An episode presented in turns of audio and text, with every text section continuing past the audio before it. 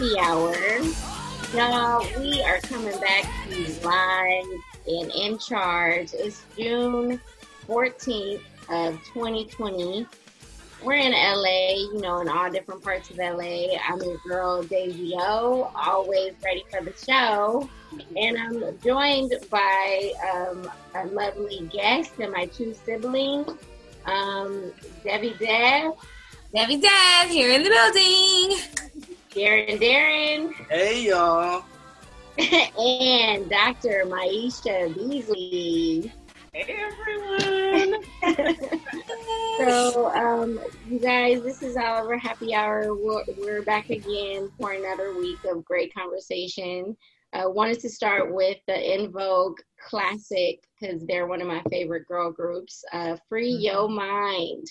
They wrote about prejudice and overcoming oppression way back in the day. And I just, that song has been playing in my head along with Kirk Franklin Revolution the whole week. so I just wanted to start off. Um, but Dr. B, tell us a little bit about yourself and um, why you want to join us today and your background and how we know each other. oh, Okay, cool. So, hello everyone. Um, Maisha Beasley, Dr. Maisha Beasley. I still have to get used to saying that, even though I've been a doctor for a minute now. Still is uh, a little weird for me.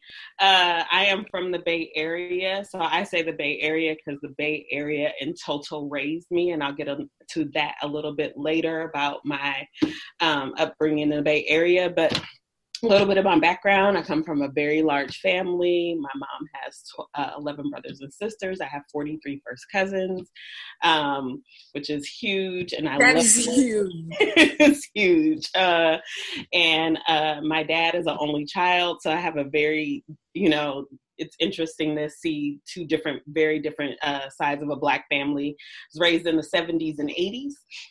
And so I'm a 70s baby. Uh, went to school in San Diego, got my master's at University of the Pacific.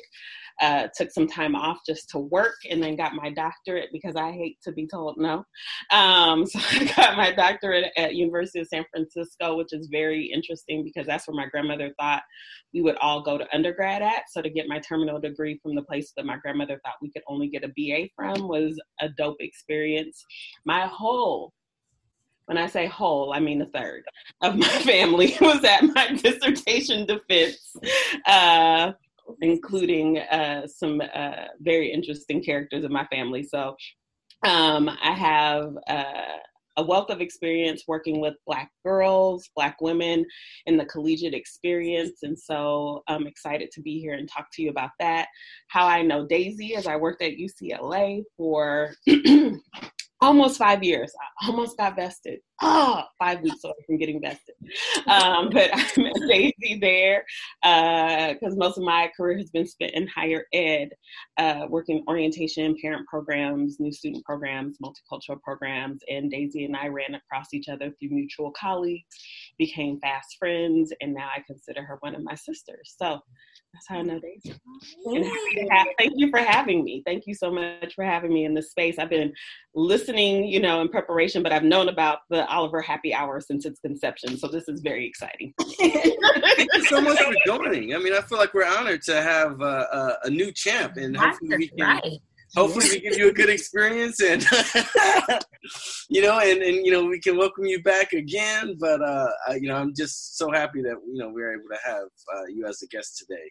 Thank you. Yes, and you guys will get to know Dr. B um, a little bit more as we continue to talk. But I just want to say you are my sister too. Thank you for being a great mentor and a friend, and for just about saving me while I was at UCLA and being my, one of my most trusted confidants um, there and even past there. So it's just the joy to have you today. So thank you for joining. Like I told you, I appreciate you so much, and I will tell you every day until we uh, part ways when we part this life. You're a jewel.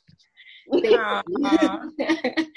Thank you. Well, we are at episode 102 today, and uh, we have not covered our new music for the past couple of weeks, but as we all know, music is healing. It's one of the healing arts that I do believe for um, for many people, if not all, uh, that it's definitely come at a time where we need it the most. And um, we just want to cover some new music that's come out, uh, revisit one of our topics every week.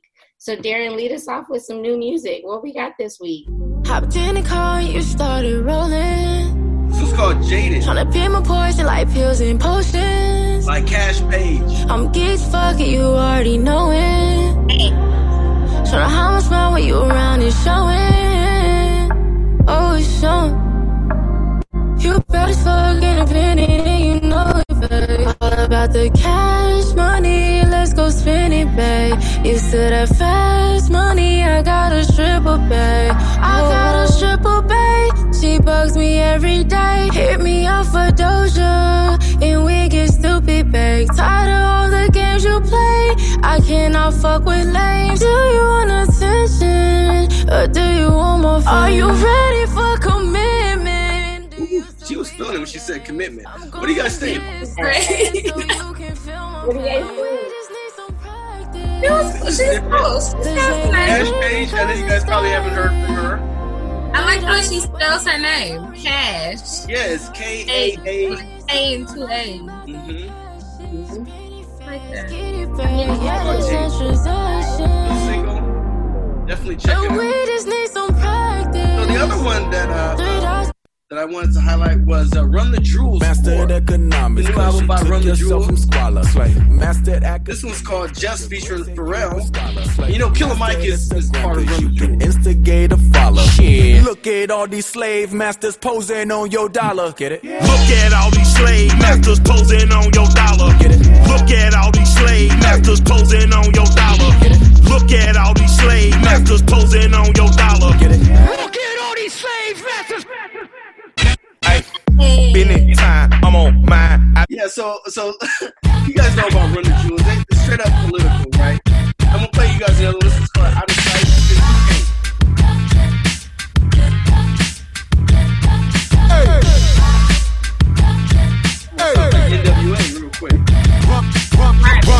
Here come the menaces to sobriety. Like what? What? Super thuggers dumping on the cut. Run, run. My motherfucking Uzi weighs a ton. Hit the drum till you hear it go ba bum bum bum.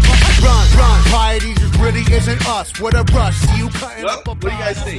You guys heard of Run the Jewels? Your Before, be motherfucking honest. pockets when I come. It's an honor to I've be never robbed by heard this, Yankee but- son. Give her ready, baby boy, get it, never heard of them? give it, whip it, I'm old, honey. I still am listening to Spotify playlists with like. who am I listening to right now? Kenny Lattimore. Oh, Nick yeah. Condition. Breaking my heart. right, yeah, yeah, you know. That's all right. That is all right. But I, I mean, I'm a hip hop head. Don't get it twisted. But it's old school. I can't. You're inspiring me to come back in. You're inspiring me to come back. Definitely check out Run the Jewels. So that I'm, I'm sure. Have you heard about Killer Mike?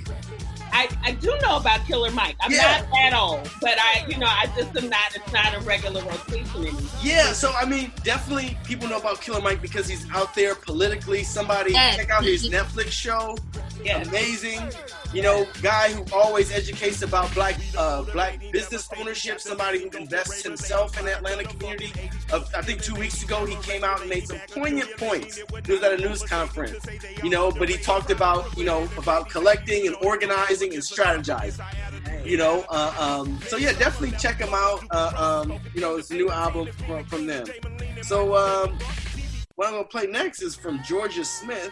This one's called Rose Rose Rouge. It's off of a Blue Note re, Blue Note reimagined album. You know, some jazz inspired tracks. You're not really saying anything, but it's a cool vibe.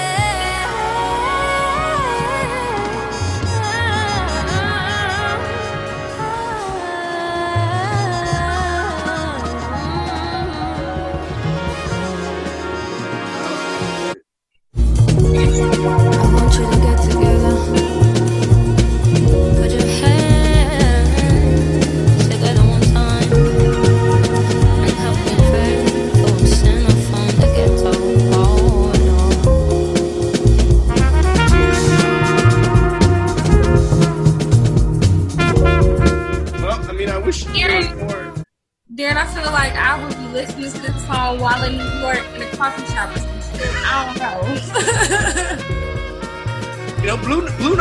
Actual record company and the jazz club, was right around the corner from from you know my school, right there. Oh, on West yeah. Yeah. You know, Yeah. Cool.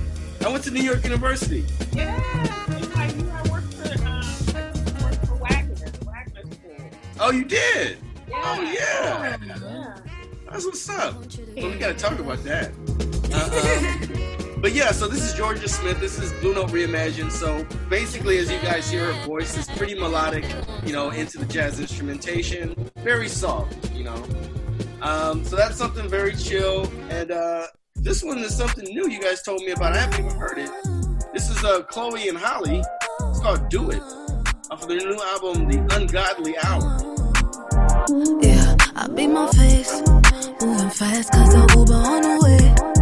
Taking pictures, make sure you can see no less. That wig secure like the money in a safe.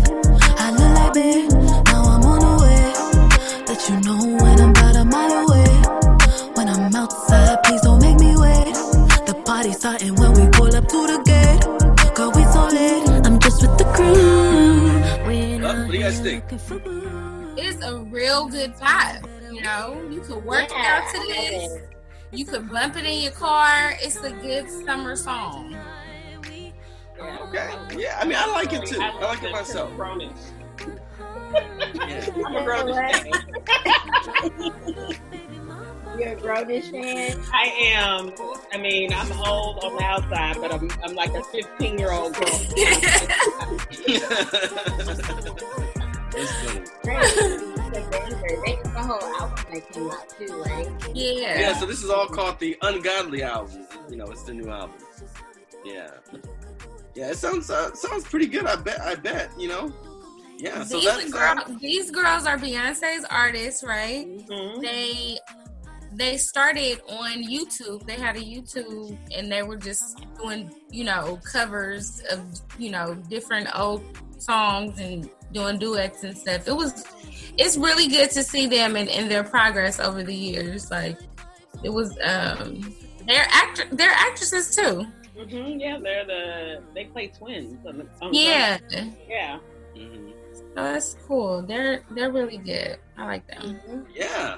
Yeah, so that's uh that's new music, you guys. I guess we'll just close out with uh, this Kari Faux. This one's called Low Key Superstar.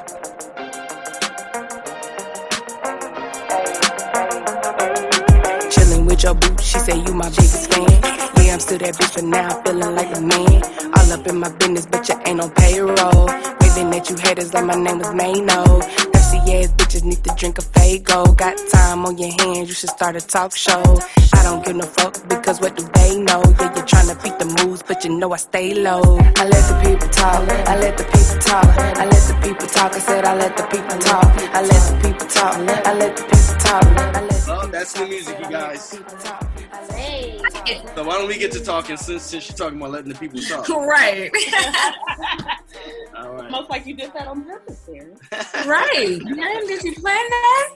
Uh, you know what? You know, I saw it and I was like, you know what? I'm gonna just play it. I forgot that she said that, but I'm glad it worked out. yeah, so that's the music. Selection. Yeah. What do you guys think about that selection this week? I thought it was perfect, Aaron. Yeah, that was perfect. Perfect. Of course, that doesn't cover all the new music, but you know, New our recent. perfect. So let's get right into what's popping. Devin, you ready? What's popping? I'm not ready. we can't do the whole. ASAP, ASAP, ASAP. ASAP, ASAP, ASAP. Poppin'? Oh, what's poppin'? What's poppin'? What's poppin'? All right, y'all. What's You tried it this time. I mean, you know what's I should popping? I should have faded out pro- probably sooner so we can hear you, Devin. Yeah, You Ti weren't in sync. things just go wrong. See, that's why we don't even do it because okay, we're all out of sync. Okay. we tried it. We tried it. Well, you know, the protests have continued this week um, with a whole host of different marches happening again um, worldwide. I just wanted to kind of cover um, two most recent uh, issues that have come up um, with modern day lynching, and we kind of talked about this before. Darren, can you turn the music down a little bit? Um, so yeah, two black men unfortunately were found hanging from a tree most recently. Um, Malcolm Harsch was found in front of public of the public library in Victorville on May 31st. So this was a couple of weeks ago, or just about a week and a half ago. And then um, one this past week, Robert Fuller in Palmdale, um, across from City Hall. The sheriffs and the police um, are saying that they were suicide, but investigations are actually underway uh, regarding um, these men found hanging from trees. And I just wanted to check in with you all about what do you think about this? What's happening?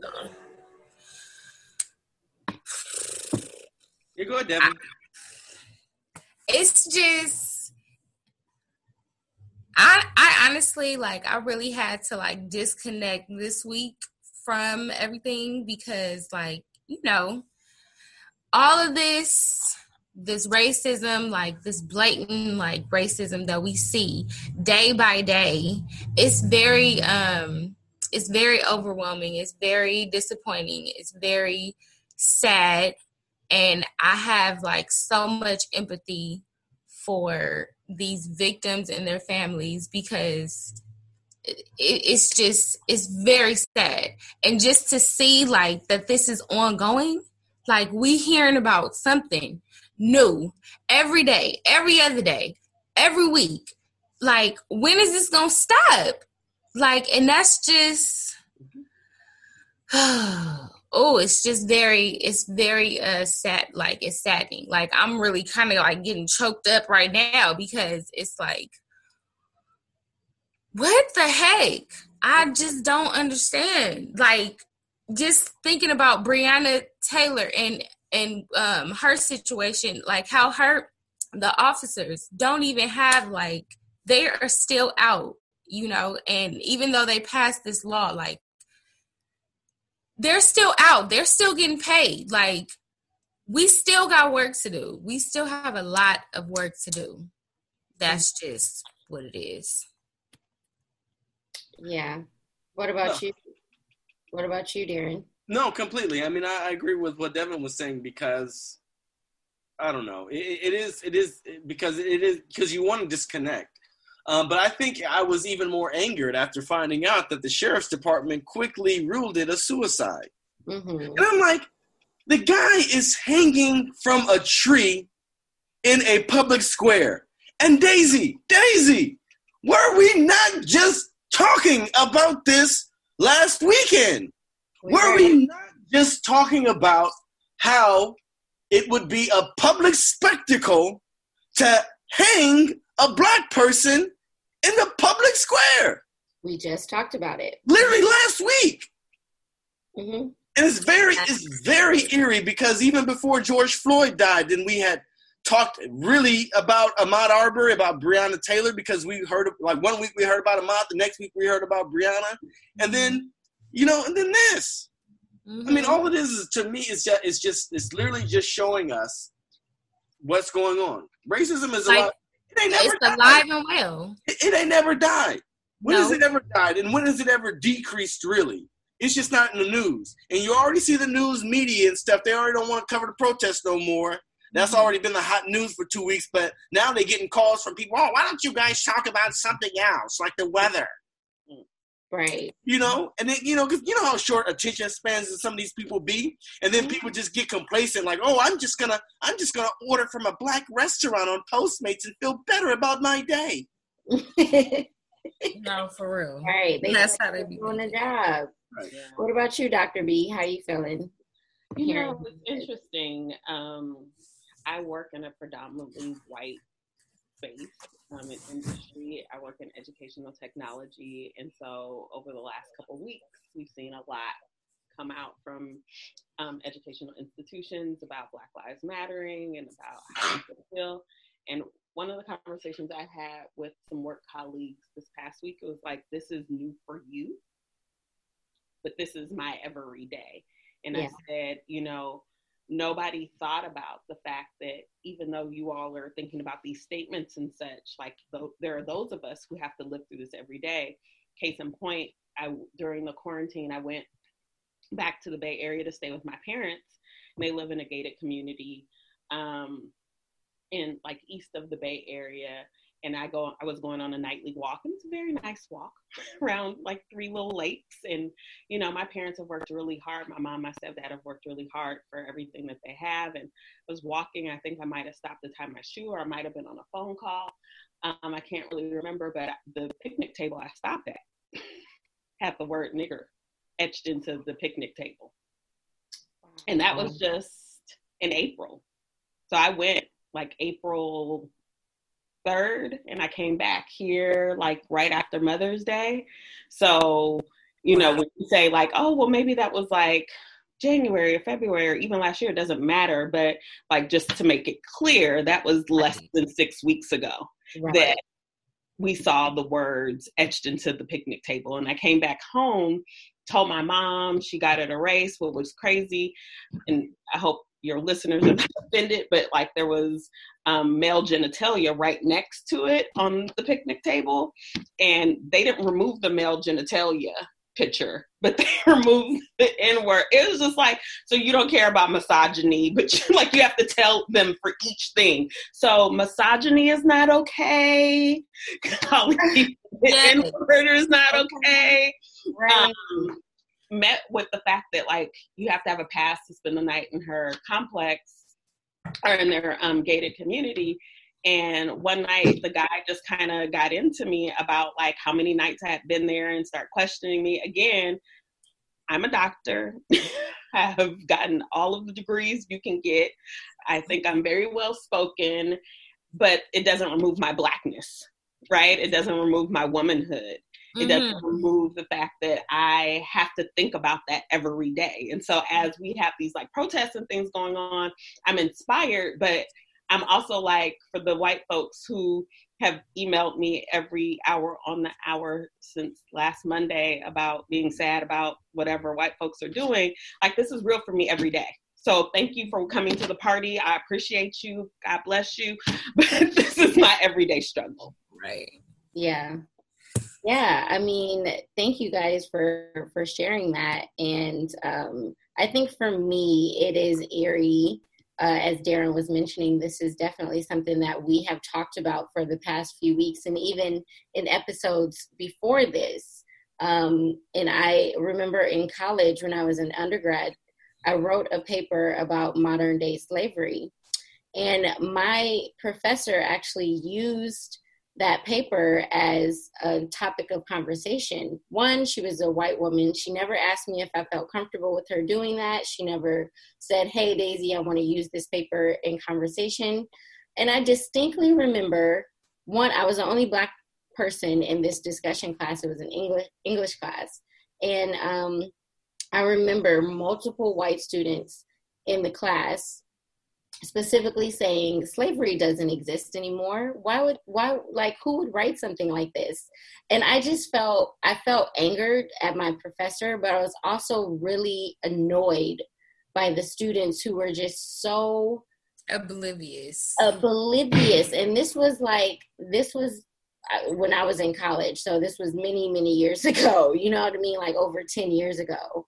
Um and that's i would say that's when i realized that uh, obviously people are not aware but slavery was uh, me writing the paper i don't know why i wrote it but it was just in my heart to write it mm-hmm. and i just knew slavery and um, modern day slavery modern day racism whatever that had evolved to whatever it has evolved to today i knew that it, it still existed and i wanted to bring conversation to it mind you, I didn't know my professor was going to talk about it, but I'm actually glad that she did because it made me realize, like, man, these people around here are in college and they still don't know. Oh, they, still, they still just uneducated. Okay, that's what happens when you come from a from a suburban place, or when you come over from even if you come over from Westwood. Let's be real, or some some maybe not Westwood, but Sawtell, you know, or even even you know people will be oblivious because of their everyday. They do not encounter it and they have very few people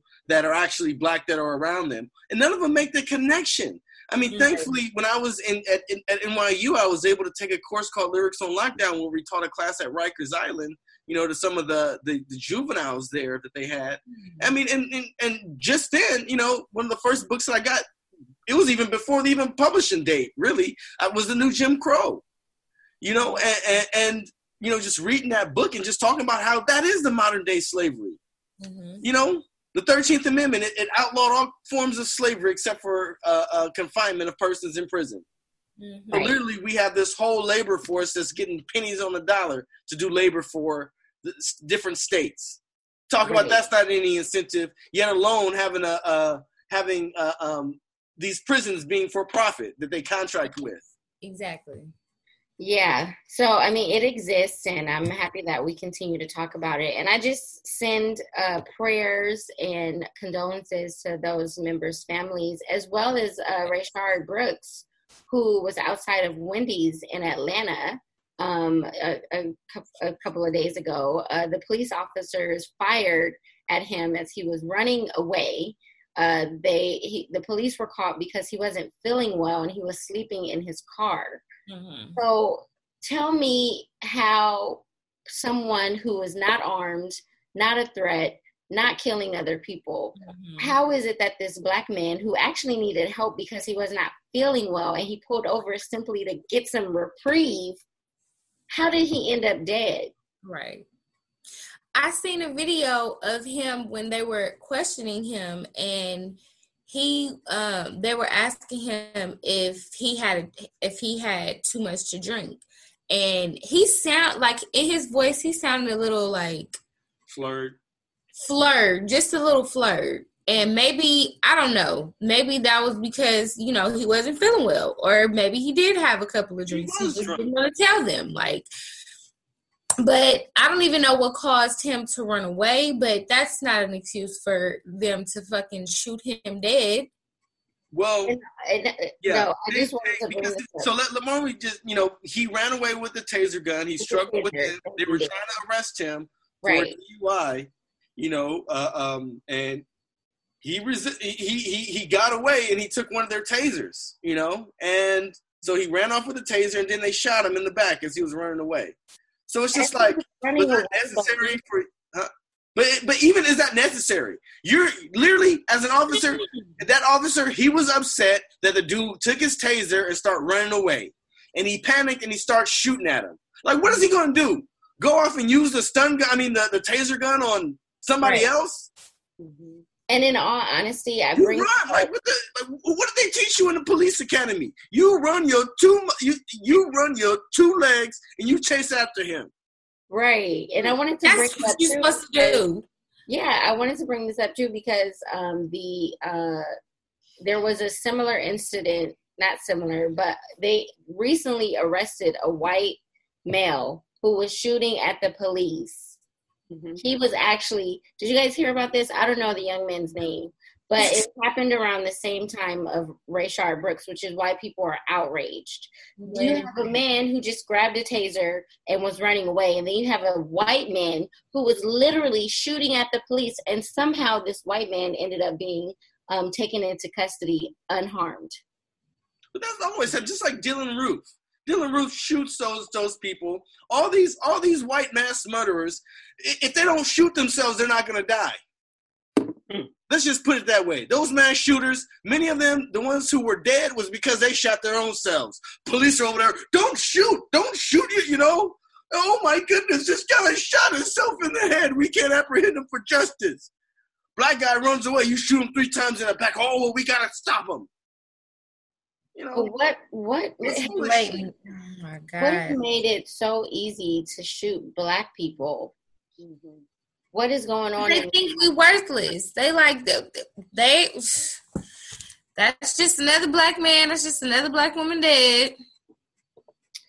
Well, the police uh, chief resigned, and the officer that actually shot him was fired. Uh, whether he'll face charges or actually be um, incriminated or go to jail, uh, we don't know. So that's but you know a lot of protests have come out of atlanta from that and then uh, there was a excuse me wendy's, down.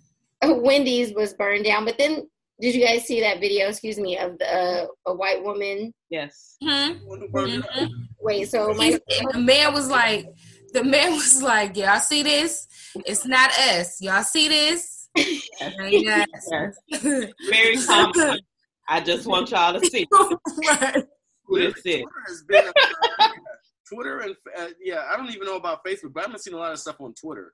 So Twitter so, has literally been spreading a lot of these videos out like wildflower, uh, wild, wildfire. yeah. Um.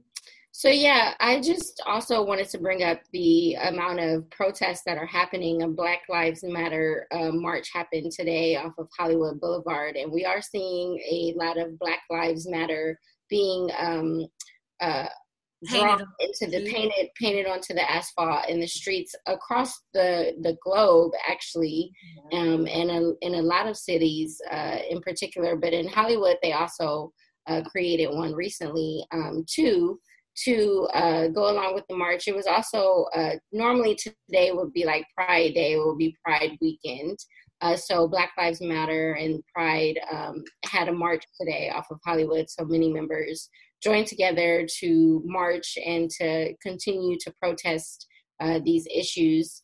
Um, in addition to that, did you guys see? What did you want to say, Darren? Well, like I guess what I did hear was that uh, Black Lives Matter. Uh, that there wasn't a coordination between like the organizers of the LA Pride out here it was just literally Black Lives Matter and a few other activists who who put this on without, you know, they did not request assistance from the LAPD. Um, yeah, just to note that, let's just put that out there. I'm I, glad you- I, I, I, didn't I didn't know what the people, the organizers of out there in West Hollywood, because you know, let's be real about West Hollywood. It's not like they've been pretty nice to black people either. Let's just you know, let's just be real. Those white gays, it's not like they they you know some you know not the white gays. Let's be white gay. This is just white a specific. Gay. Let me give us a specific PSA for the white gays.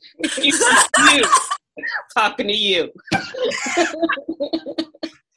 I'm sorry, Darren. It tickled my little soul that you wanted to specifically call out the white gays in West Hollywood. You know who you are.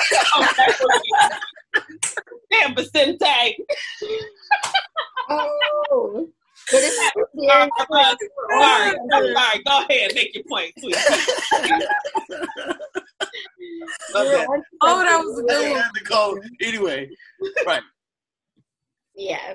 So I mean, it just we just know, you know, like don't be out here. Me and Maisha were actually talking about um performative allyship earlier and what that actually looks like. Because Darren, you actually you bring up a good point that I wanted to mention is, um, as you mentioned, the white gays and maybe some white, white people who claim to be allies.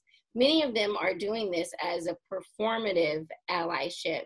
Um, Dr. B, like, what were we talking about earlier that you want to highlight from that? Oh boy, I mean, here's my deal. I want to just go on record and say my best friend in the whole entire world is a white woman.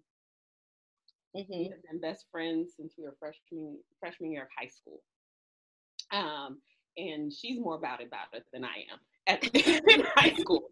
Like she, you know, she was ready to get it in if you cross Maisha in the wrong way, which I appreciated because we grew up in a mostly a predominantly white environment. Um, but the performative piece for me is like if you didn't call my name, call my phone, text me, email me, send me a Twitter message, Instagram, Facebook and I haven't talked to you, and then you say, you know, I'm sorry about what's happening as though somebody in my own family died. At first, you guys, I'm gonna be so, so honest. When people started hitting me up on Monday morning after George or Tuesday after the whole George Floyd thing, I was like, did somebody in my family die? And I like went on Facebook because I didn't, I was like,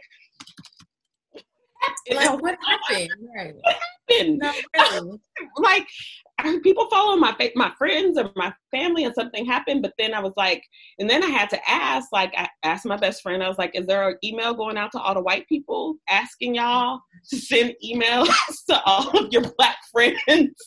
I just i wanted to know. She goes hold on let me check. No we ain't got nothing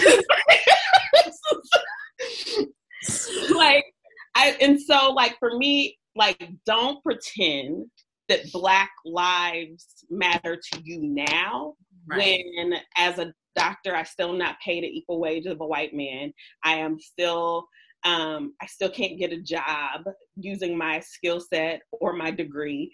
Um, I still am microaggressed every day, and you refuse to have trainings or um, or learning and development opportunities for me uh, or for others in the space that I, the spaces I work in. And I'm not just talking about my space. I'm talking about like this is happening to all of my friends. I have three or four other friends who are women of color who have PhDs who are still not getting paid at the same rate as their white counterparts with master's degrees um, and with less experience. Um, and you know, so like the performative nature for me really is around like you should have been thinking about the black lives in your corporations in your companies and in your institutions before there had to be mm-hmm. dying on the street or a woman dying on the street in order for you to tell me that my black life matter i know it matters we mm-hmm. all know it matters but like for you to be performative now and be woke now mm-hmm. put your money where your mouth is that oh, put your money where my pocketbook is. Really, is what I'm trying to say. Oh, that thing, Maisha. Like, yeah, like, could you could could a, can you run me can you run me my check? That's all. I need my funds. Yeah, yeah. I got I got a whole doctorate degree to pay for as a first generation college student. Okay. Yeah, yeah. So I definitely wanted to uh, to highlight that because I do think the performative allyship versus being a real ally or what I would call like um, an honest or humble ally is it looks much different. So you guys just be clear about where you stand. And if you still have learning to do, admit that. Don't act like you just right. all about this because mm-hmm. and ready to be down when you were never down and your actually your actions currently and previously don't match up with that. Just say I have some work to do. I'm gonna look in the mirror. I got some changes to make and make the changes. Because right. then, like Maisha said, you, then you can put your money where your mouth is. Then right. I'm gonna believe you. But otherwise, you're just out here performing, looking like an actor. Like yeah, for, for your, tell. For That's the thing. Like we'll be able to tell yeah. if you put your money where your mouth is, because then we will see inst- institutional and systematic change. So. Right you know it's all gonna come out in the wash as my granny used to say. Like it's all it's all gonna come out you know. At, at the end of the day we're gonna figure this out and we're gonna see who's on the left and who's on the right. So you know you might as well be on the right side and ask a question be okay with being dumb and like you know fumbling across right. your because that's okay. Like I think all my friends don't have it right, but at least they're willing to ask the questions, you know? Yeah. I think you get you gain more respect when you're real and honest and raw about you not knowing shit or you not being like woke about some shit or like you just I'm not used to this. Like, I'm sorry, like this is not the life that I'm used to or I I don't really see it. Like I think that's how you gain more respect because like Maisha said we gonna see if you being real or if you being fake about it. Like, I swear it's just one white guy at work, like he really trying to be down. And I just be like, You're trying too hard, sir. Like it's not that serious. Like or sit down. Like but don't get me started about the people who was at the protest with those signs talking about don't kill black men. I want mixed babies. Oh, you didn't see those signs? Oh, that was in that was in second time now. This is your second time first. your second time. I'm trying to work um being part of the Oliver family. But you this is your second time. Um, listen, if I go face off of this thing, you'll know what happened. Like, I'm not gonna be able to deal with it. I'm just, I already know. no, I'm literally going on Facebook. I just saw it earlier today. It's literally these, these. I don't know what ethnicity they were, but they had signs that said, BLM, I want mixed babies. no. Sit down. Sit down. Just sit down. I, I don't understand. Like, I mean, like I said, people are like, we're gonna see if you being real and genuine about your shit, and if you're gonna put your money where your mouth is. Like, yeah. Speaking about being real, y'all, Dave Chappelle oh, out with a special, just random special that he wanted to release called 846 um, on Netflix on YouTube. I have not seen it yet. So anybody that's seen it, please tell me about it right now because I want to know. it was great. It was great. It was about a, it was about less than half. It was less than half an hour, but really he goes through a history of of what's been going on. Really, like the last really since he did Killing Me Softly. Remember he did Killing Me Softly? He did a bit about police then, you know, and um, you know, he was just talking about like if you've ever like listened to me, I, have talked about this. And then he reviewed, you know, um, you know, remember Chris Dorner, the guy, the former LAPD officer who was out here terrorizing LA about yeah. ten years ago. Right, right, right. Yeah, so he talked about that, and he talked about like all the stuff going on. I mean, it was real quick. He it wasn't really comedy. It was just literally a whole monologue. Oh, wow. just talking about it. It was wonderful. I really suggest people watch. it. Even those people who don't find Chappelle funny, I mean, I think it's worth watching uh, um, because he does spit some real good facts in history. It lets you know why he is who he is. Like one of the things about Dave Chappelle is, "Don't kill me." Oliver Happy Hour. I did not watch his show, The Chappelle Show. I only saw bits and pieces. I was in I grad school. okay, so please let me off the hook. but yeah, uh, but I love Chappelle. I've loved Chappelle forever, and I think one of the things that is ingenious about him is that he talks about why he came out and said something. He was like, "I don't have to." The one thing that he said that gave me all the life in the world. He said, "The streets are talking. They don't want to hear from us right now." Mm. Like, and that to me said, like, he could have dropped the mic at that point mm-hmm. because, you know, like celebrities aren't leaders. And I love that he was like, I'm going to tell you my story because I am a black man, but I'm not going to speak on what the streets are talking about because they are speaking for themselves. And that to me was everything we needed to hear from the celebrity, right? Like, because if anybody could say whatever they want to say and get away with it, it was him. So it's almost like they picked straws and was like, you already know it's Chappelle. He got to be the one that goes out and says, this is what we doing. Yeah. Right. Right, right.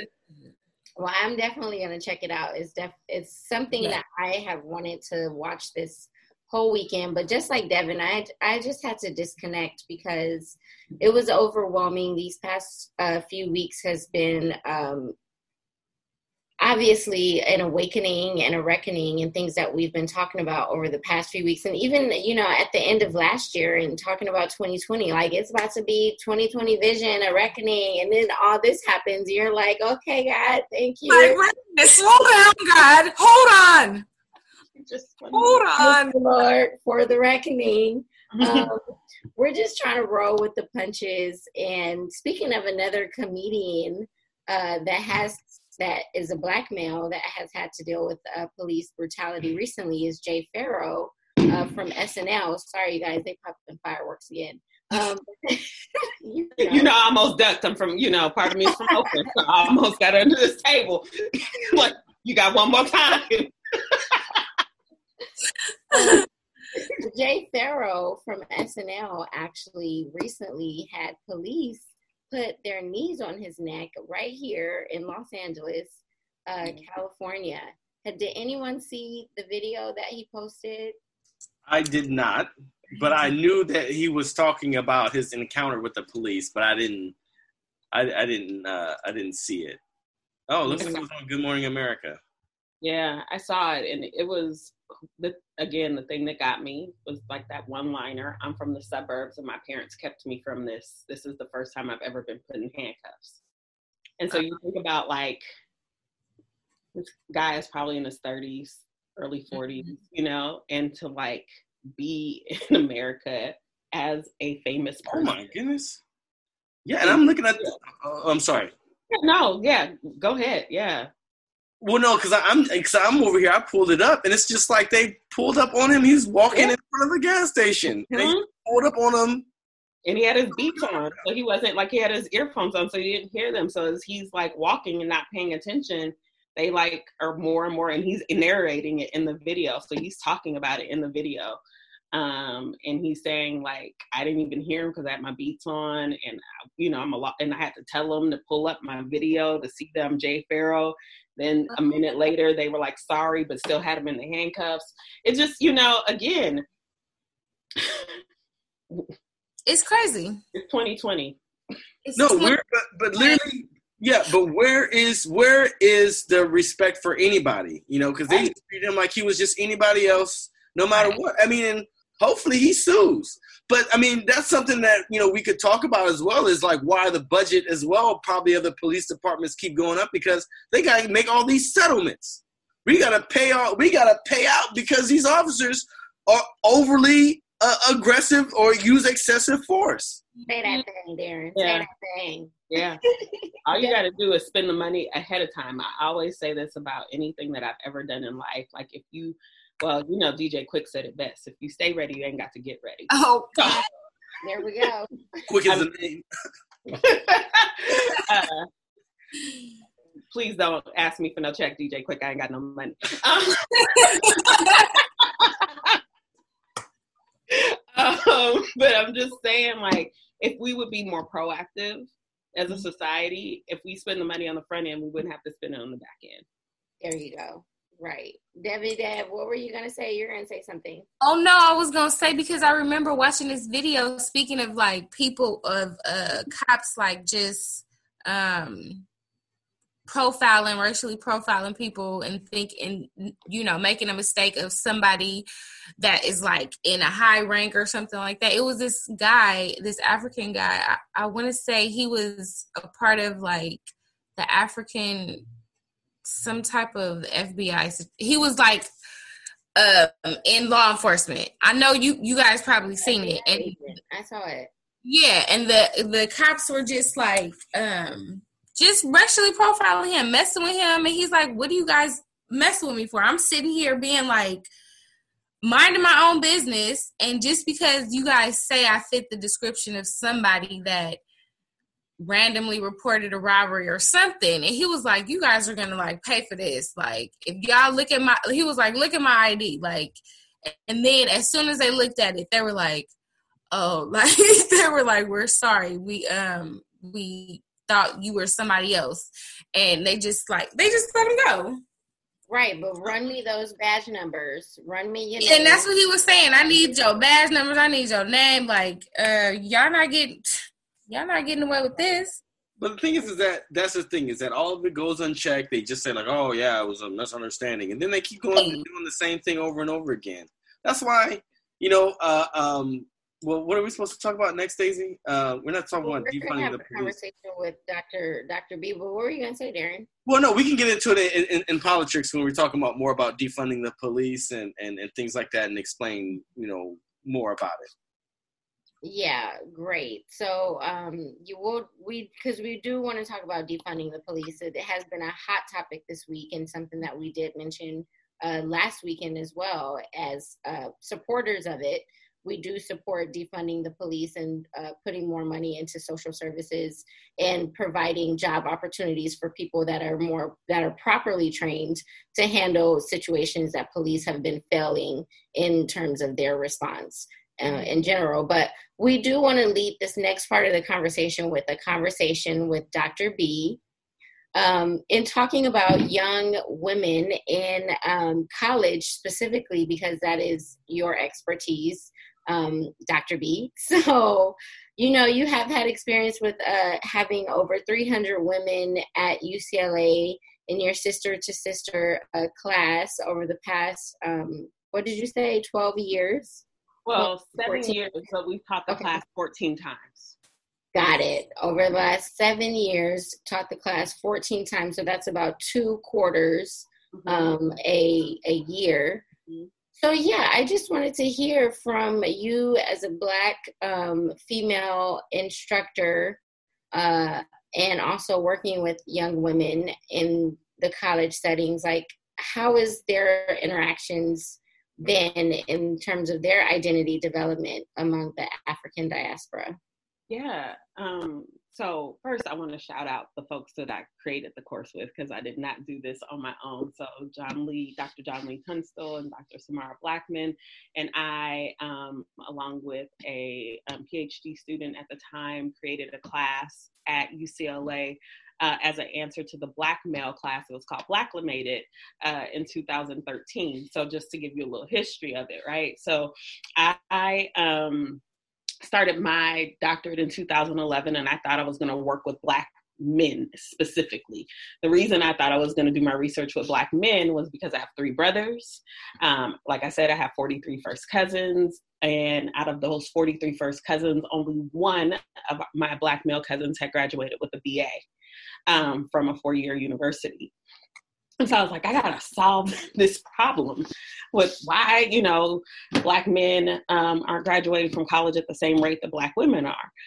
Uh, and then I met Dr. Tyrone Howard, and you know, he was like, "Tell me your story." And so I told him about my upbringing in both Oakland and the suburbs of Oakland, and he was like, "Research is me, search Maisha." And he was like, "So I think you should work with black women." I was like, "No, thank you." Mm-hmm. like, I was like, I want to do black men, so I went to Blacklamated class, um, and then I went to a, a conference called NASPA, which is a conference for student affairs professionals. And in that conference, there was like I think thirty something sessions about black men. Mm. None about black women. Not one. Mm not one. It was a four day conference, and there was I was like, I, maybe I'm tripping, right? So like me being who I am, I went through the pamphlet like three or four times, right? Then I was asking around, and there was nothing, and so I came back to Dr. Howard and I said, all right, fine, what you want me to do?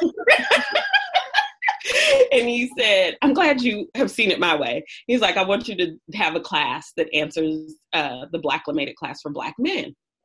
And I said, okay. He's like, but there's some people that I think you should do it with. So we think very easily, and this is getting to the question that you're asking, Daisy, because I think you have to set it up, right?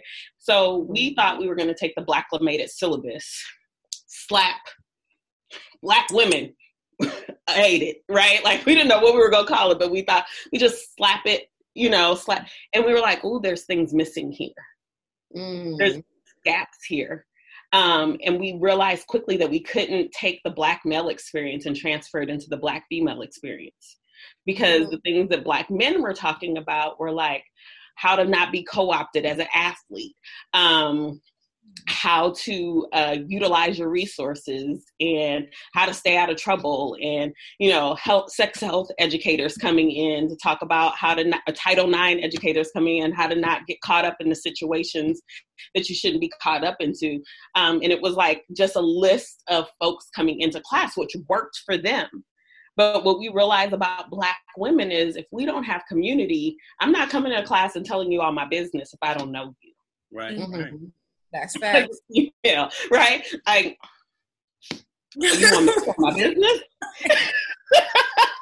um, so we realized very quickly we had to have a different setup. And so we set the class up very strategically. And, and just to be clear, um, we were all either finishing a doctorate or had completed a doctorate. So you had, for the first time, Black women who were at a research one institution having black women teach them for the first time. Mm.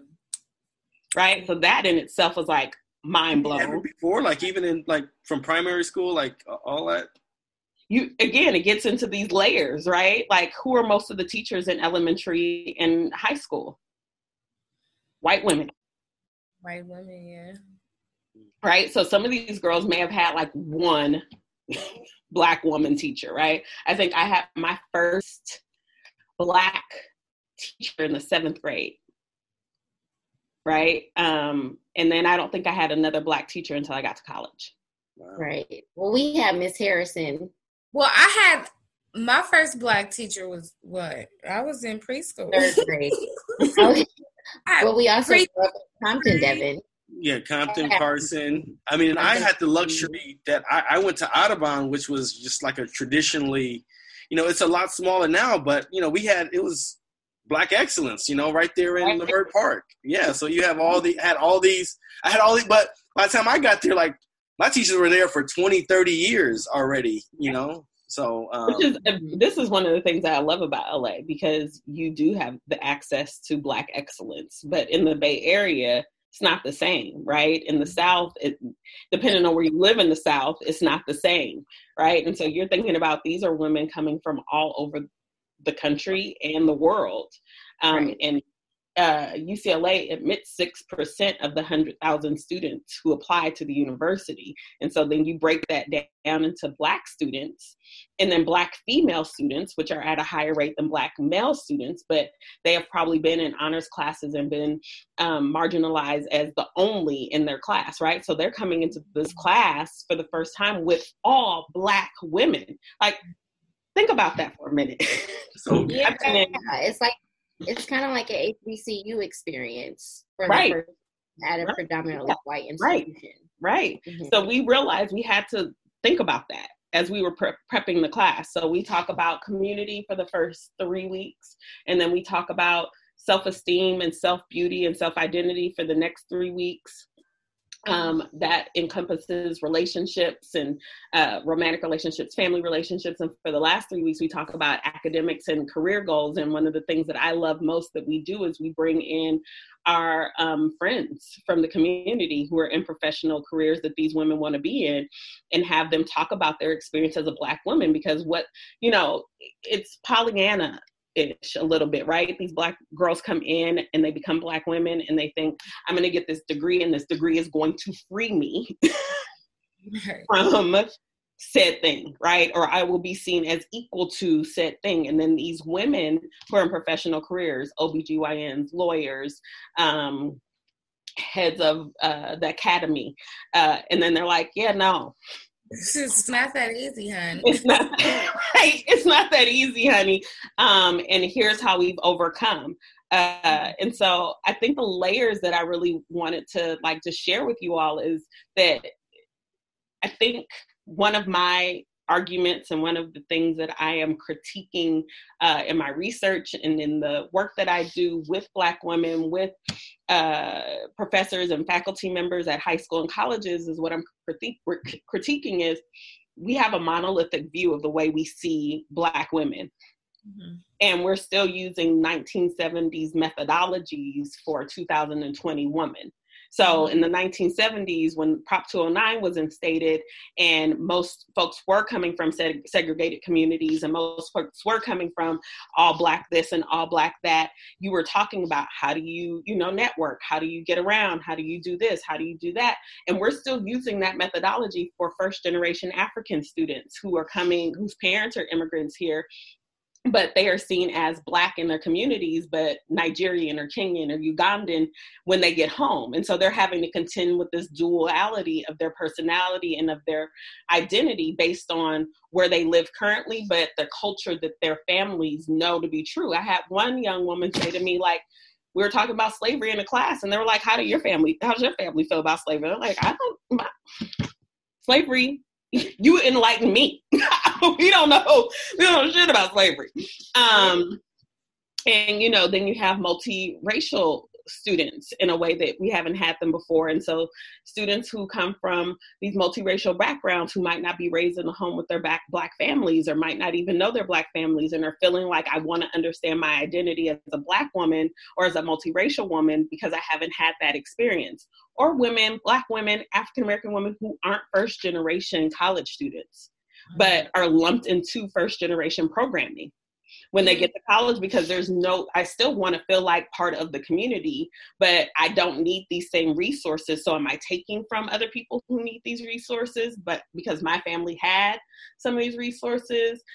So there's a lot of layers right? And i don't want to say intersectionality because intersectionality is really the the dual oppression right? When kimberly crenshaw talks about intersectionality it's not like i'm a black woman and that's the intersection. It's that i am oppressed as a as a woman and i'm oppressed as a black person. So the intersectionality of my oppression is what i'm really experiencing and going through. And so that's what kimberly crenshaw is talking about. But what i'm talking about are the layers by which these students are coming into college having to contend with their identity and then having to contend with how people are seeing them around you know them in the college setting and when they go home because now I have a different identity that is bucking up against what you raised me to be. Right, right. And I'm glad that you um, mentioned that because it made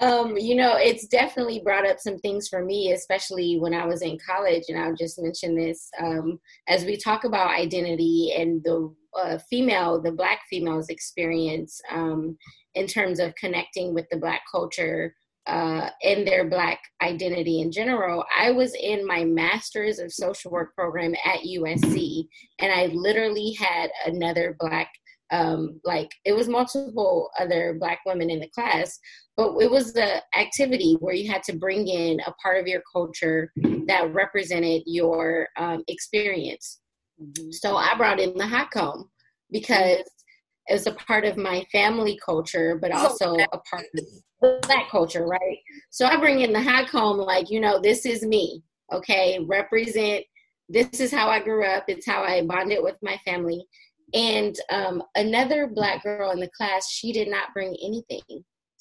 She mm. said, I had no, she said, I don't know where my African back ancestors come from.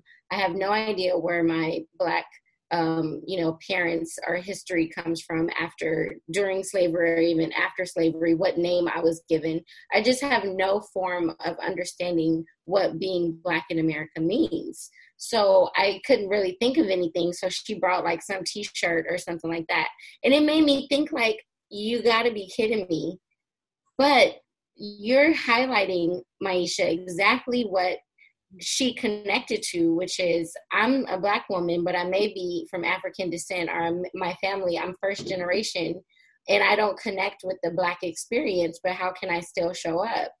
I wanted to connect that with this Black Lives Matter movement in that you know black women are not necessarily being highlighted um, in terms of the deaths or the police brutality um, the killings and the murders of um, some of the black men that have unfortunately been murdered by police and why is that how do we bring you know the experience of black men and black women to the forefront um, and make it a conversation that includes everybody uh, that's experiencing this is really kind of what I wanted to tap into next. So, what do you guys think?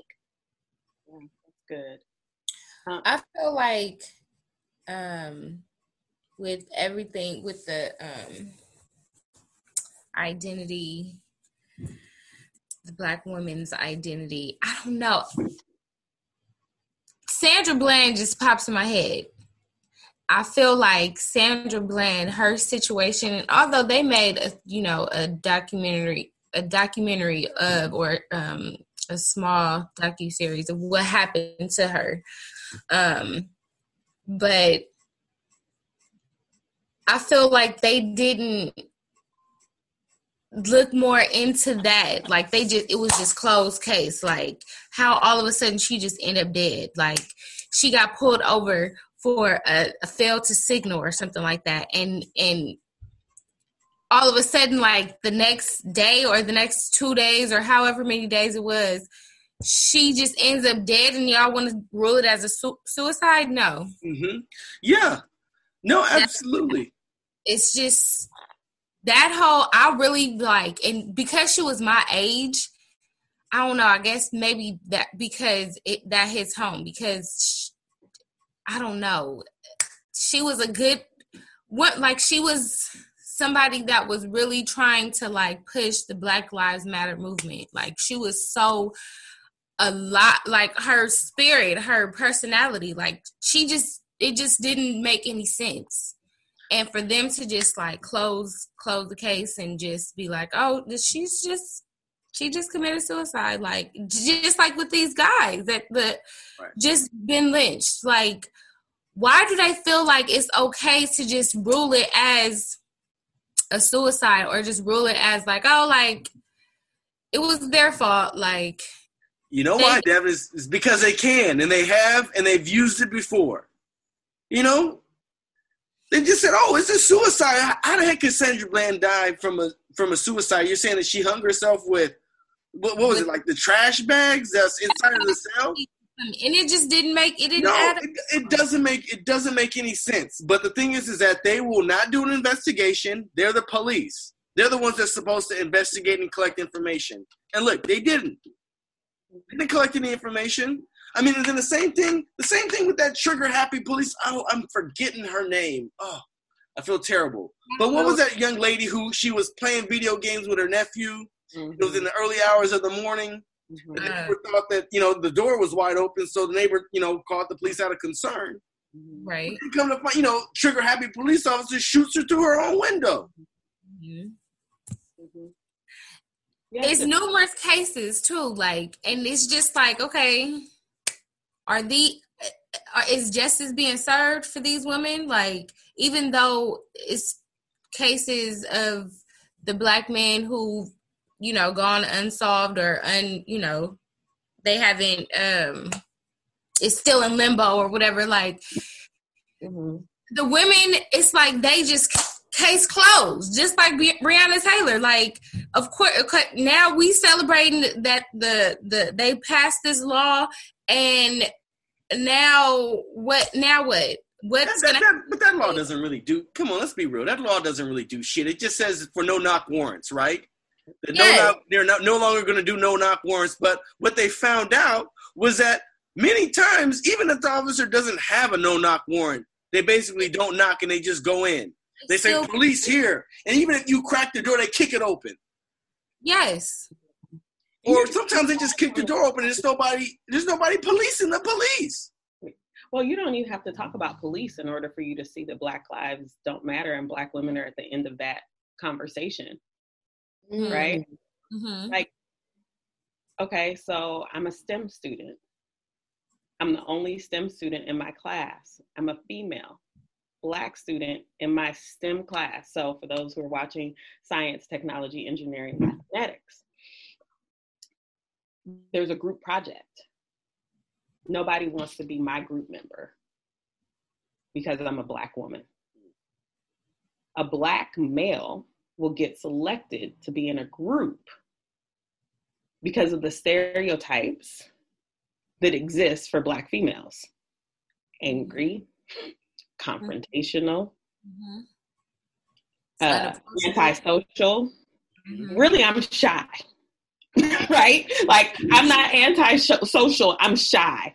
I, I don't want to speak out because i might say the wrong thing right? Um, and I have to ask the professor to assign me to a group.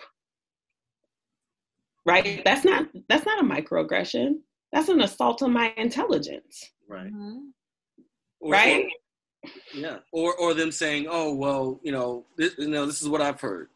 Granted, I'm not a black woman, so I haven't heard these things, but like saying like, "Oh, well, black women are, are angry," or like they're too bossy, and it's like, are you even like listening to what they have to say though? Because many times, are we bossy?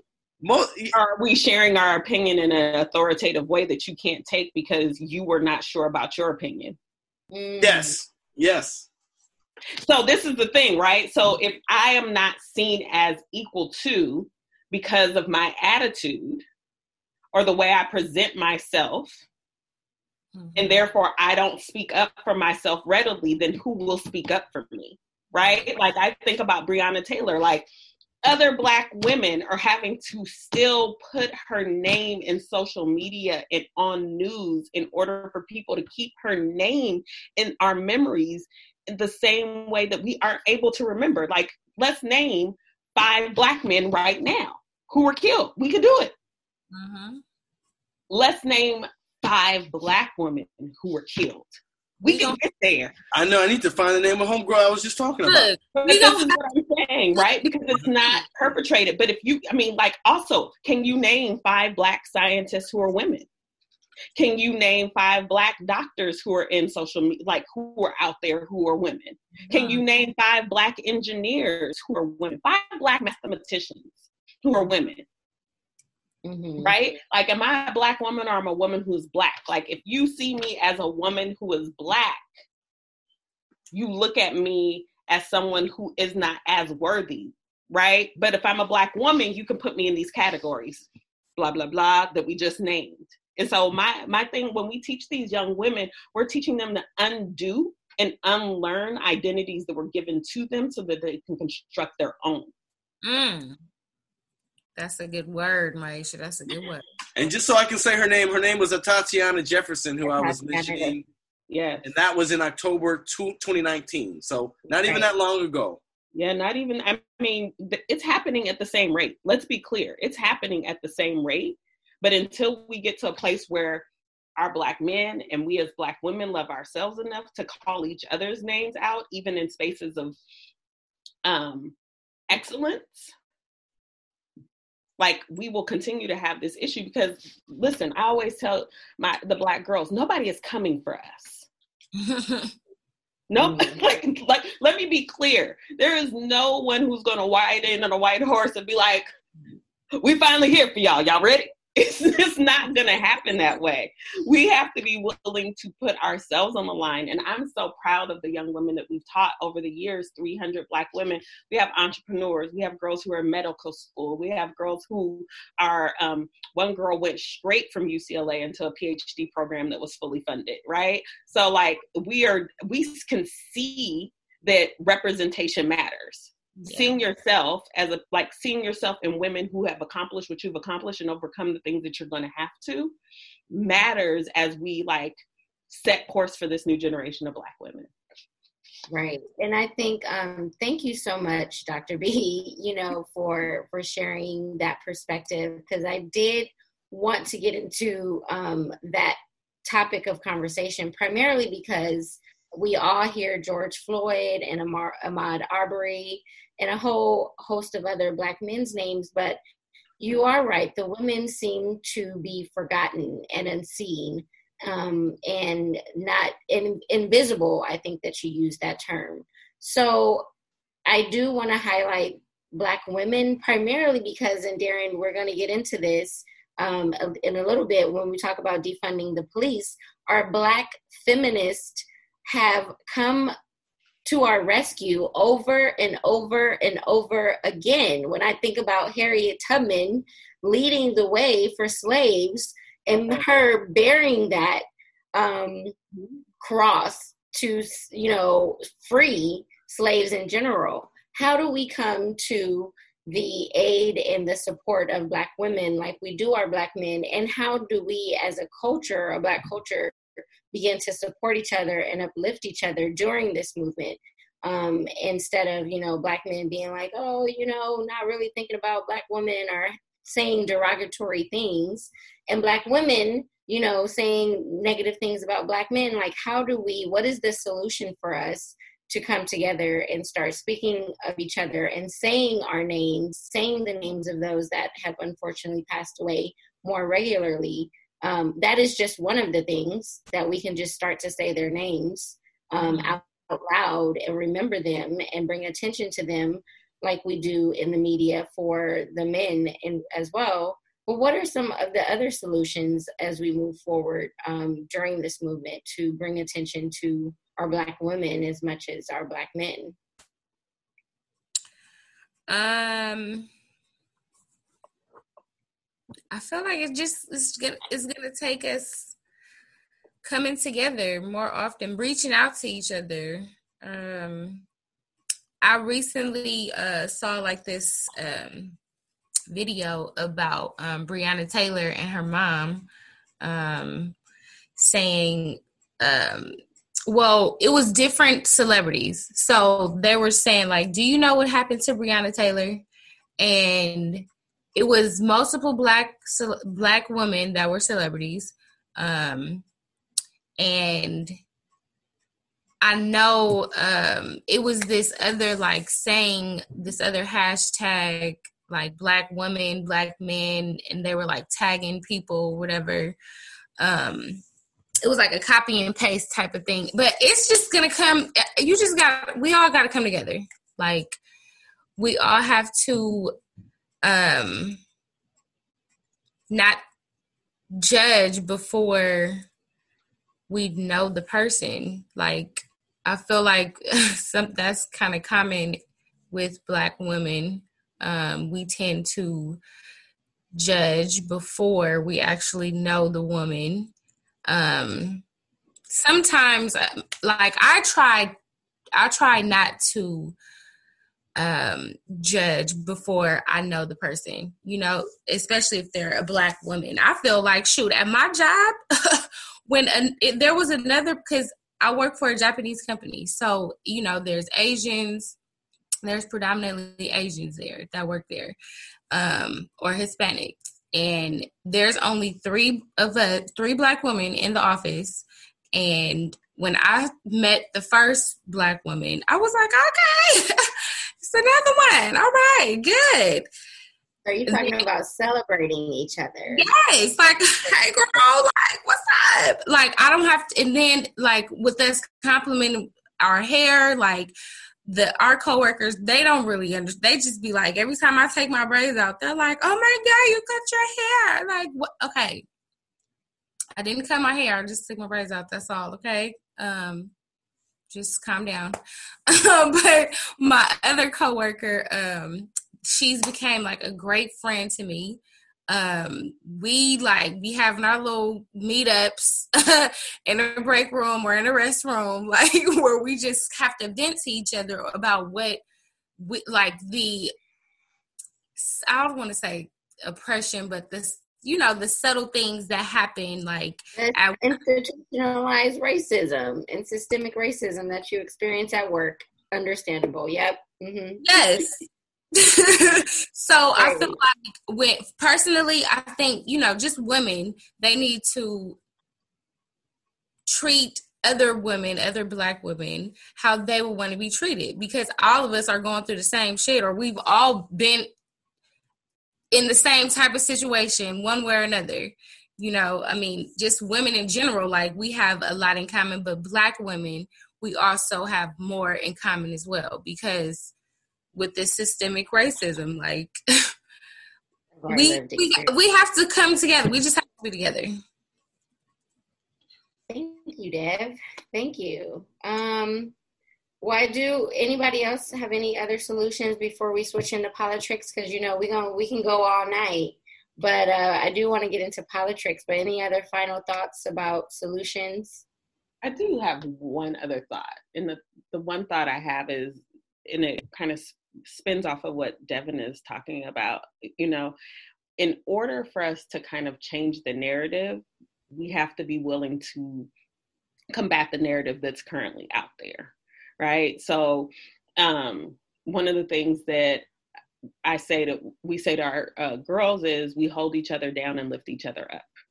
Mm-hmm. So it's not enough just to hold me down in one space, but when you see me down you're lifting me up when you know you see me doing well you're lifting me up and the one example i'll give is i know we're switching over to politics is so i talked about that stem class and that was a real story right mm-hmm. that was a real thing that was happening to our girls when we first start teaching the class um, and so one of our girls one of the women in the class said no more I'm done with that.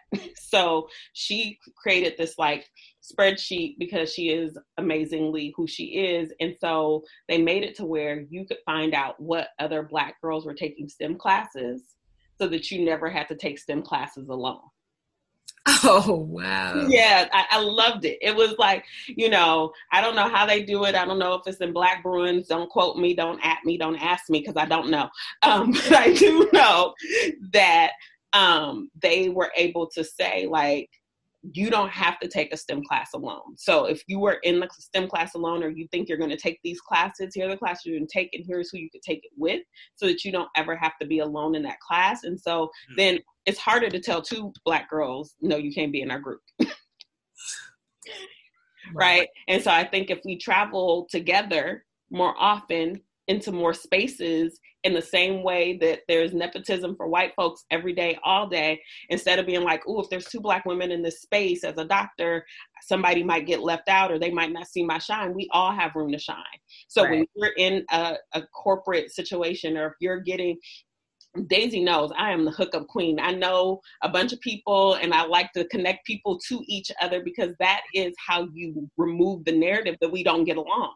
I work with and for black women all day, every day, right? Like, oh, my friend is an OBGYN who's a black woman. You need, uh, you know, like Right. I think the connection that we're allowed to give each other when we show up in the room, when we show up in the room holding each other down and lifting each other up, there's nothing we can't accomplish and there's nothing we can't get through together as opposed to like one over here and one over here.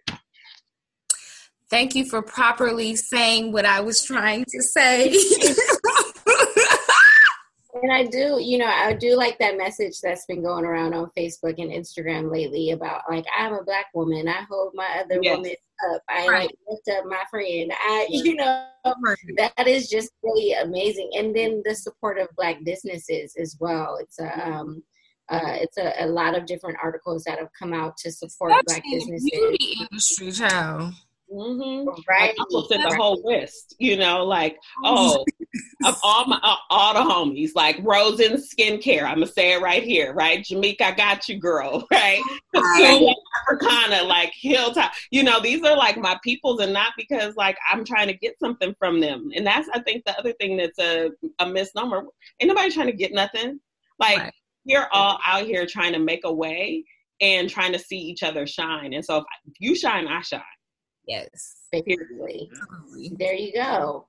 There you go. So thank you guys for that conversation. Um, I do think that it was rich and something that, you know, it has has been a part of uh, multiple conversations this week, but I just wanted to get your perspectives on it. Uh, we are going to switch into politics. I'll let Darren lead this conversation because he's our politics guy. But Darren, defunding the police has also been a major topic this week, and many people are confused by it, um, or at least have their own interpretations. But why do we? I think you brought up the question: Why do we still need patrol office, officers to handle uh, social issues like rape or marital counseling? Like, why do why are police still on the streets responding to these issues? And how does defunding the police really address um, lot of these social concerns that they're not able to handle? Well, I mean, I guess first, I guess to clarify that defunding the police does not mean eliminate all police funding. Defund the police means that police will be funded and that police will not be overfunded. It means that we will redistribute the different budgets for the different municipalities or the cities where everyone gets a fair share. Defund the police because one, police should focus on crimes and criminals. Defund the police because police are not mental health counselors. Defund the police because police are not social workers. Defund the police because police are not medical professionals. Defund the police because police are not education specialists. Mm-hmm. Defund the police because police should not be responsible for everything. Mm-hmm. Defund the police emphasizes reassessing our values, investing in our communities, investing in our people, funding our schools, funding our hospitals, funding our services, and funding our infrastructure. Hmm. Understand that presenting defunding the police as the same as eliminating all funding for police is intentionally misleading and manipulative. Hmm. And it avoids the real conversation the fact that police across the country are bloated with their budgets. Yes. Two, they get extra funding from the war on drugs. So you hmm. mean they get extra funding for military uh, uh, for uh, military surplus items. That's why hmm. you can see all these military. That's why they can tear gas you so fast. Mm. There's nothing to do. I mean, let's let's let's really talk about that. Let's talk right. about the fact that you know all they need is 600 hours of training and a high school de- de- uh, degree and you're expecting them to do the same job as other licensed clinical professionals who have hours upon hours over over you know in order to be get get a license for the LCSW for a social you need 3200 hours of training not to mention the, the master's degree so which already means that you already got, got a bachelor's degree So you're talking about years and years of experience compared to what 600 hours of training and, and how to use your gun. Know, you, say no BA is required. No, no BA is required, but LAPD they want to pay they want to pay them extra seventy five hundred dollars a year just for having a BA. So you tell me you have a BA in art history, like that's supposed to make you such a genius? Maybe you know, maybe you could tell some graffiti writing or something. Does that mean that you can go in and you can actually, you know, you know, because a lot of these cops, look, they're going in in these DV situations, you know, and like we were talking about earlier, you know, I, I had a friend, you know, we were talking about defunding the police, and you know, he was like, well, what if, what if someone has been raped, and uh, um, don't you need the police? I'm like, the hell is this Law and Order? You know, like like what? Like like I wish we could have Mariska Hargitay and Ice T go out on the beat and, and figure this out and fast forward to a few months later and they successfully convicted the person and everything like that. But let's be real. Do you really I'm looking at you, uniform right? patrol cops coming with two nine millimeter weapons to come and re-traumatize the survivor of this assault? Couldn't we have an emergency social worker, an emergency counselor come out to take a copious uh, uh, notes about what happens, as well as provide probably on the spot counseling for that person, and then refer them immediately to other res- resources that they could obtain, so that they could, you know, hopefully that they could heal uh, uh from this event, and they could get the information and collect it and give it just just like the cops would do, submit that report in so that the detective can look for it and figure out who it was so they can bring that person to justice.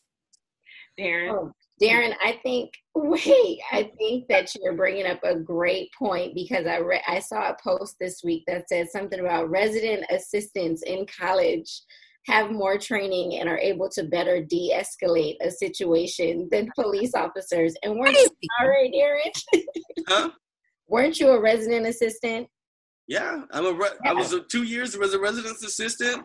I've been a so was I. social worker for five years. So was I. You know, and it's just like. But, so, you, but you can. And this fool mentioned Ice T though. He didn't mention a resident assistant. This fool went to Ice T and whatever the girl's name is. I almost, I almost unclicked and started to sing the theme song, Darren, because you was on number three, but you was on the roll. You was Reverend Darren was on the ride. They want to stop him. Let me tell you something. You, sir. Oh, but that's the thing. The officers, they're supposed to be trained to de escalate these issues or these problems. Like, why are you guys already guns drawn? Like, and it's just you know, somebody that's outside their house minding their own business and or somebody walking down the street minding their own business, somebody driving in a car minding their own business, and they just want to come disrupt like I was telling y'all earlier, this that whole experience could be traumatic to somebody. Somebody could freaking have a heart attack. Like because you out, you know, ready to shoot him. Like, what? That just don't make no sense. Have any of you had run-ins with the police? Yes. Mm-hmm. I got pulled over uh, a week and a half ago in Culver City. They pulled me over, but it, it was partially it was my fault because my tags were expired. I you know why they pulled me. you already do. But trust me, I feel like my glasses help. My glasses help, but I was shitting bricks, you guys. But it didn't seem like the two old cops. Like it seemed like they were like like you know like the volunteer officers out in Culver City. Like they were just a weekend patrol. you know, so I was like, oh. I was like, hey, look, I got my tags. I just need to put them on. And they were like, ah, okay, you know, bye. but that was the last. That was the last. That was the last interaction that I've had. That was literally a week and a half ago. But um, you know, other other times I remember like after after you know, remember I was in an incident when I was in uh, um, you know, um, shot at, you know, and I had friends who were shot, you know, in front of me, and, and you know, we're talking to the cops, you know, and the cops over here they they want to fill in stuff on the report. They're like, "Oh, you guys chilling up there having a few beers?" I was like, "No, we were walking to the gas station. We did not have any beers on us." Yeah, so yeah, you guys are chilling around, hanging around, maybe had a few beers, smoking weed or something. I was like, Dude, we just told you we were just going to the gas station. So But it's like I don't know. It, it, it, well, well, Darren, I did want to bring up because you talked about the police unions yesterday, and I saw in the news, um, not yesterday, but at, on the last episode, uh, you were talking about police unions. And yesterday, I saw on the news that one of the um, NYPD uh, police union commissioners was talking about how the protests are super violent and how the citizens are creating a war but really it's actually the exact opposite. These police exactly. officers are creating a war and the protests are actually peaceful. Mm-hmm. So why why was he talking about citizens are creating a war? Like what is happening among the police unions where they need to create this narrative that and, I, and we talked about this we police you are not at war with the citizens so why are you creating this narrative police union commissioner that peaceful protests they're are just, war. That is what they do. They, are trying to muddy. Devin, go, go ahead. Say it again. I'm just saying, like eh, they just, um, they're just acting super defensive, like trying to, you know, act like you know their force is um warranted. Like what? Like yeah they're just trying to act like their their force is warranted. I feel like they're like you said they're trying to change the narrative and trying to act like these protests and these riots, these anarchists that are try- that are provoking everything. Like they're just trying to, you know, hey, shift the blame. Like I said last week, those anarchists and those people starting up stuff, to me, they were paid, and some of them could have been police officers. They could have been white nationalists with, with, some covers over the, you know, with some uh, masks over their face. You know, they're used to that. Yeah. But I but, but, but yeah, ahead, I mean, the police unions they're, they're, they're making that narrative because they're trying to muddy the waters. Mm-hmm. You know, and you saw the LAPD, the LAPD uh, um, union leader uh, a few days ago, two days ago, was saying like, "Oh, you guys cut funding uh, funding from us, then uh, call times are going to increase. You know, we're not going to have enough officers to respond to a situation." I mean, and that's to me, to me, that's the point. That's the point. Like the point that I was making earlier. So yes. why, why are you be having patrol officers, you know, get get some of these reports when you can have other trained staff go out and do that? I'm not saying that we don't need cops to respond to a bank heist, but don't sit up here and, and don't sit up here and have the same officer respond to this crisis. Uh, um, you know, for a survivor of rape, don't have that same officer go do patrol and pull somebody over for a traffic ticket. Don't have mm-hmm. that same uh, officer go out and and and you know go beat some people up at the protest, which mm-hmm. is what you know what they're doing. You know, so right. we need to rethink about how they even interact with us because right now it's too toxic. They're over militarized and they get giddy when they can use force because there's no responsibility. There's no accountability. They beat somebody over the head, you know, and they, and, and they'll go and joke around uh, about it back at the station. They literally have people training them. They literally have people training them. I heard this in a commission meeting that that if they kill somebody, they're gonna have the best sex of their life that night. Did you guys hear that the man who had his knee on George Floyd was his bail was posted by uh, like a hundred, like a million dollars in fundraising, like somebody fundraise, like yes, fundraising, yes, to get him out of jail and to post his bail, right? Like there's a system in place, right? Yeah. Like, think about like you, uh, Daisy, you mentioned Harriet Tubman, right? Like there was no way that these, we, think about it. White folks were pissed off that a five foot two black woman eluded them for years for hmm. years, she eluded them. Like, we can't be outsmarted by somebody we own. Right.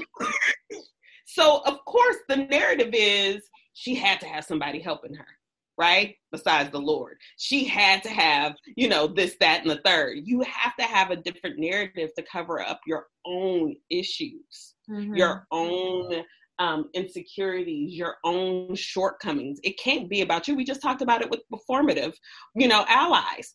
Mm-hmm. It can't be me. So if I'm, you know, I have to appear as though I'm woke.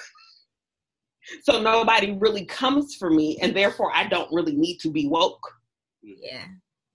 You know, it's that is what I think we are experiencing is like there will always be a counter narrative to the actual narrative to take us off the scent, right? Mm-hmm. Because we're as people, we're like this. What what flashing lights, glitter, you know? And so if we can but we have to be really steadfast. And we, I think you and I, Daisy, were talking about this. The last thing I'll say is we were talking about this before is like protest isn't just in the street. Mm-hmm. Protest is with your money, it's with your mind, it's with being free here first. Absolutely. You have to be free here first.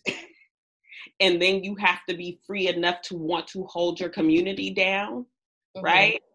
And then you have to be free enough to want to only spend your money with folks who are economically for the solidarity and equity. I love what that one woman said. She said, "You lucky we just want equity and not revenge." Yeah, but that, but that, but that is, but trust me, isn't that what what most white people have feared the most Absolutely. since since Absolutely. the three fifths compromise? Absolutely, absolutely. Oklahoma, like right. Yeah, I mean, who has seen that in a in a in a history book? Just show who saw that. No. Just no. Nobody wants to raise your hand. Nobody. nobody. I learned about it. You know where I learned about it. Look, to be truthfully honest, thankfully, you know, we had. Uh, I, I was exposed to email at the at a young age, but I got it because granddaddy, our grandfather, sent me a chain letter mm. talking about the Tulsa massacre with a bunch of pictures in it, and you know it was all in big letters and Comic Sans and you know uh, all all that you know how the chain letters used to be. But that was the first time I knew about it, and I remember going to college, telling my friends about it, about Black Wall Street and stuff like that, and they were like, "Huh? What are you talking about?" Right. Mm-hmm. But it was the griot, right? It was the it was the storyteller in the family that told yes. you this. Yeah. Like my mom was look, I thought she was crazy. But my mom was about that life, even though she moved us to the suburbs. So I couldn't watch TV during the week. She wasn't about that. And I remember she was, I was bringing home what I was learning at school. And y'all are too, maybe too old to remember this, but Encycl- Encyclopedia Britannica. Yeah, we had those. We had that, right. It had this special series on black folks. So it's like black inventors, black kings and queens, black this, black that, like black. So she had bought the whole series. Mm. And after I was done with my homework, I was going to do my black homework.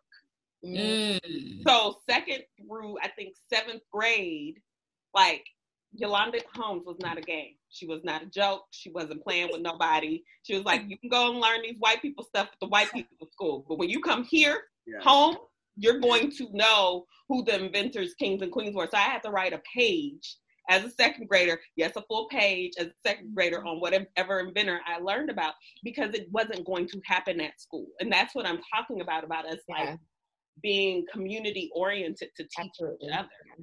Yeah. I think that that is a mm-hmm. huge um, wake up call for a lot of us is to learn and to unlearn and mm-hmm. to relearn and to unlearn again mm-hmm.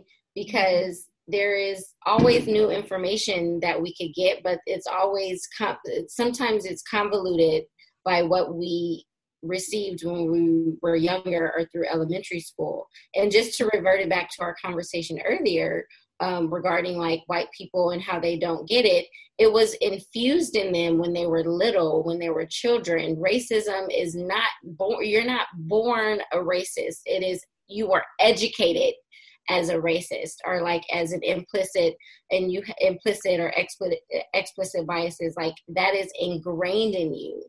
It is something that you learn from like zero to seven years old and you have no recollection of it because your mind is still developing at that age. So you learn to be a racist when you're at the prime age of learning so you have no idea where you got it from. You have to unlearn it you have to relearn and know what your history is. So I'm glad that you brought that up. But to close out our politics um, section, Trump decided to have his rally in Tulsa, Oklahoma, as we just mentioned. It was the site of a black massacre in Black Wall Street. He decided to have his uh, rally there on Juneteenth, which we all know is the um, day that slavery ended in America. Um, but also the day, you know, but he decided to have it in Tulsa, Oklahoma, where Black Wall Street and ma- the massacre of hundreds of Black people happened. Do you know how insidious that is? I just wanted to bring that up because he only changed it. He only changed his mind because the Black people who support him came after him and was like, You must have lost your mind because you're going to lose us too. He was about to lose the Black vote, is what happened. Now, why he changed it to the 20th? But I bring that up to say. I don't see how some of them black people who do support him, I don't I don't see why they still would. I mean, I but then again, you know, I'm gonna just say it. Some of them are just are just like that. You know, and I, I would call them a derogatory term, but I'm gonna save that with the doctor present here. But I know the term. I just don't.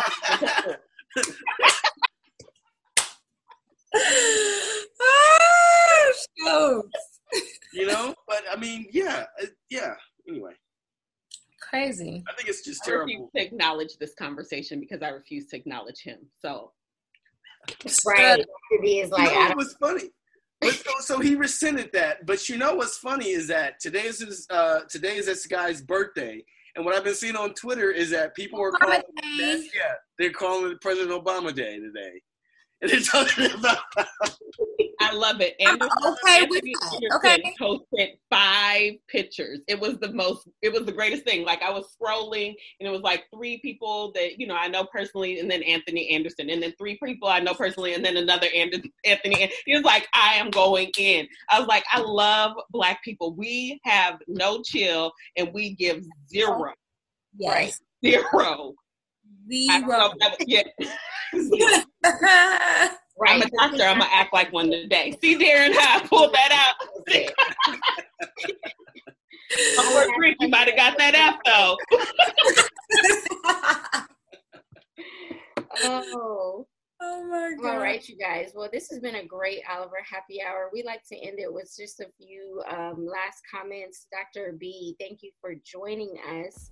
Do you have any final words or any messages out to the people that you like to share? listen, thank you, Olivers. I have loved your whole family before I ever met anybody except for Daisy because y'all just seem like the dopest family in the world. Like I, so thank you for having me on the Oliver Happy Hour. It has been my pleasure. Um, I would just end with the mantra that I shared. You know, let us hold each other down and lift each other up. Thank you. Great. Debbie. Dr. B, it was a pleasure. Okay, it was a pleasure to have you on. I I enjoyed you. I enjoyed your perspective, your um, expertise. Okay, we got a doctor on the show. Thank you.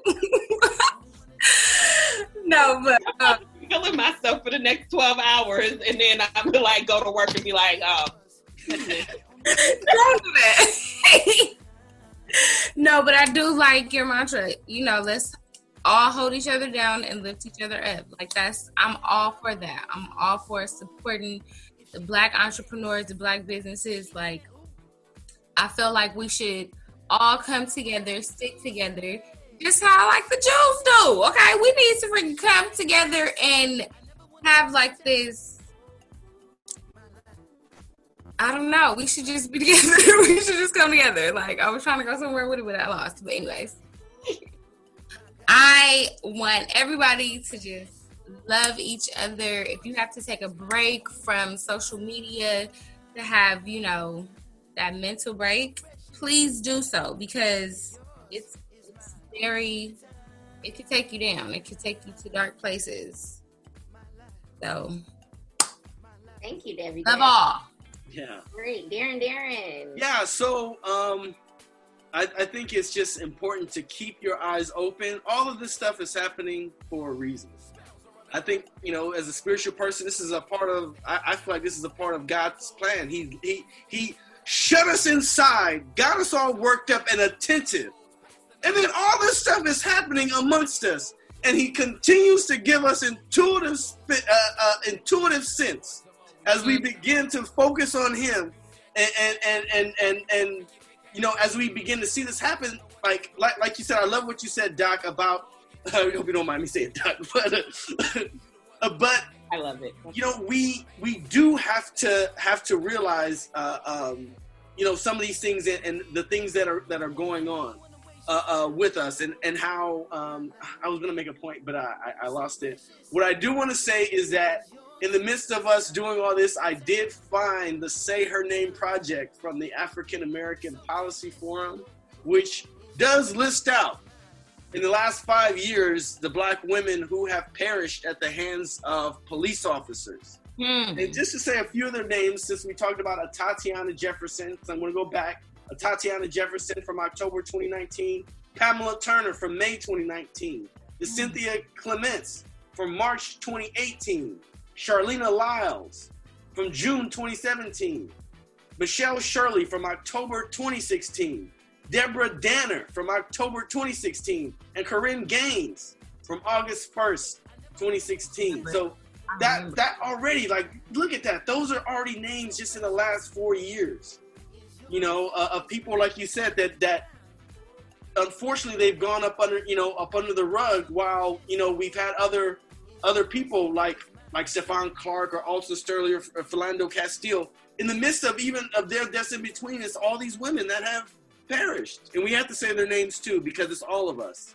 You know, not just one one or the other.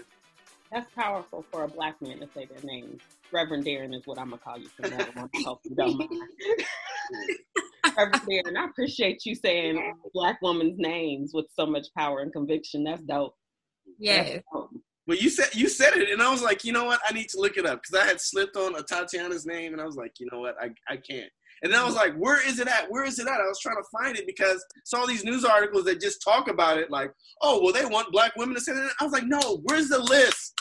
Right. But actually, if you guys go to the AAPF.org, um, it's the African American Policy Forum.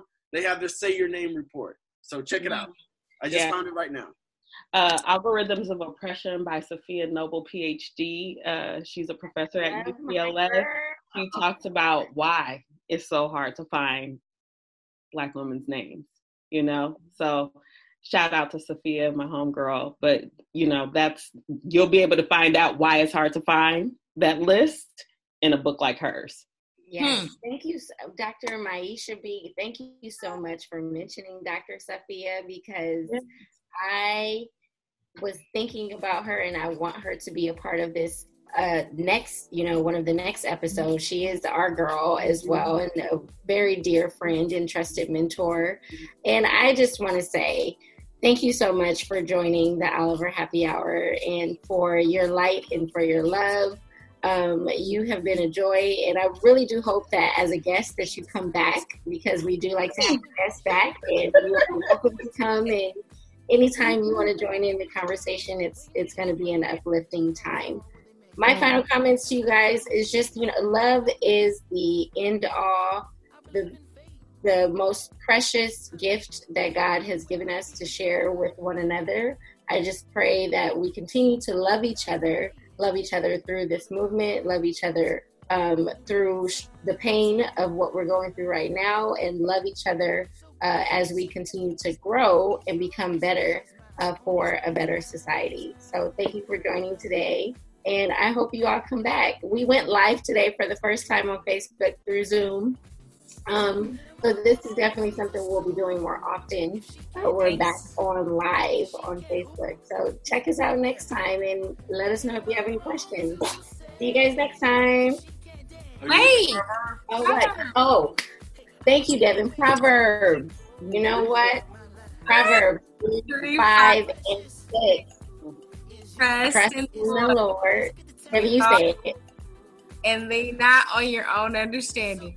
In all thy ways acknowledge him, and he shall direct thy path.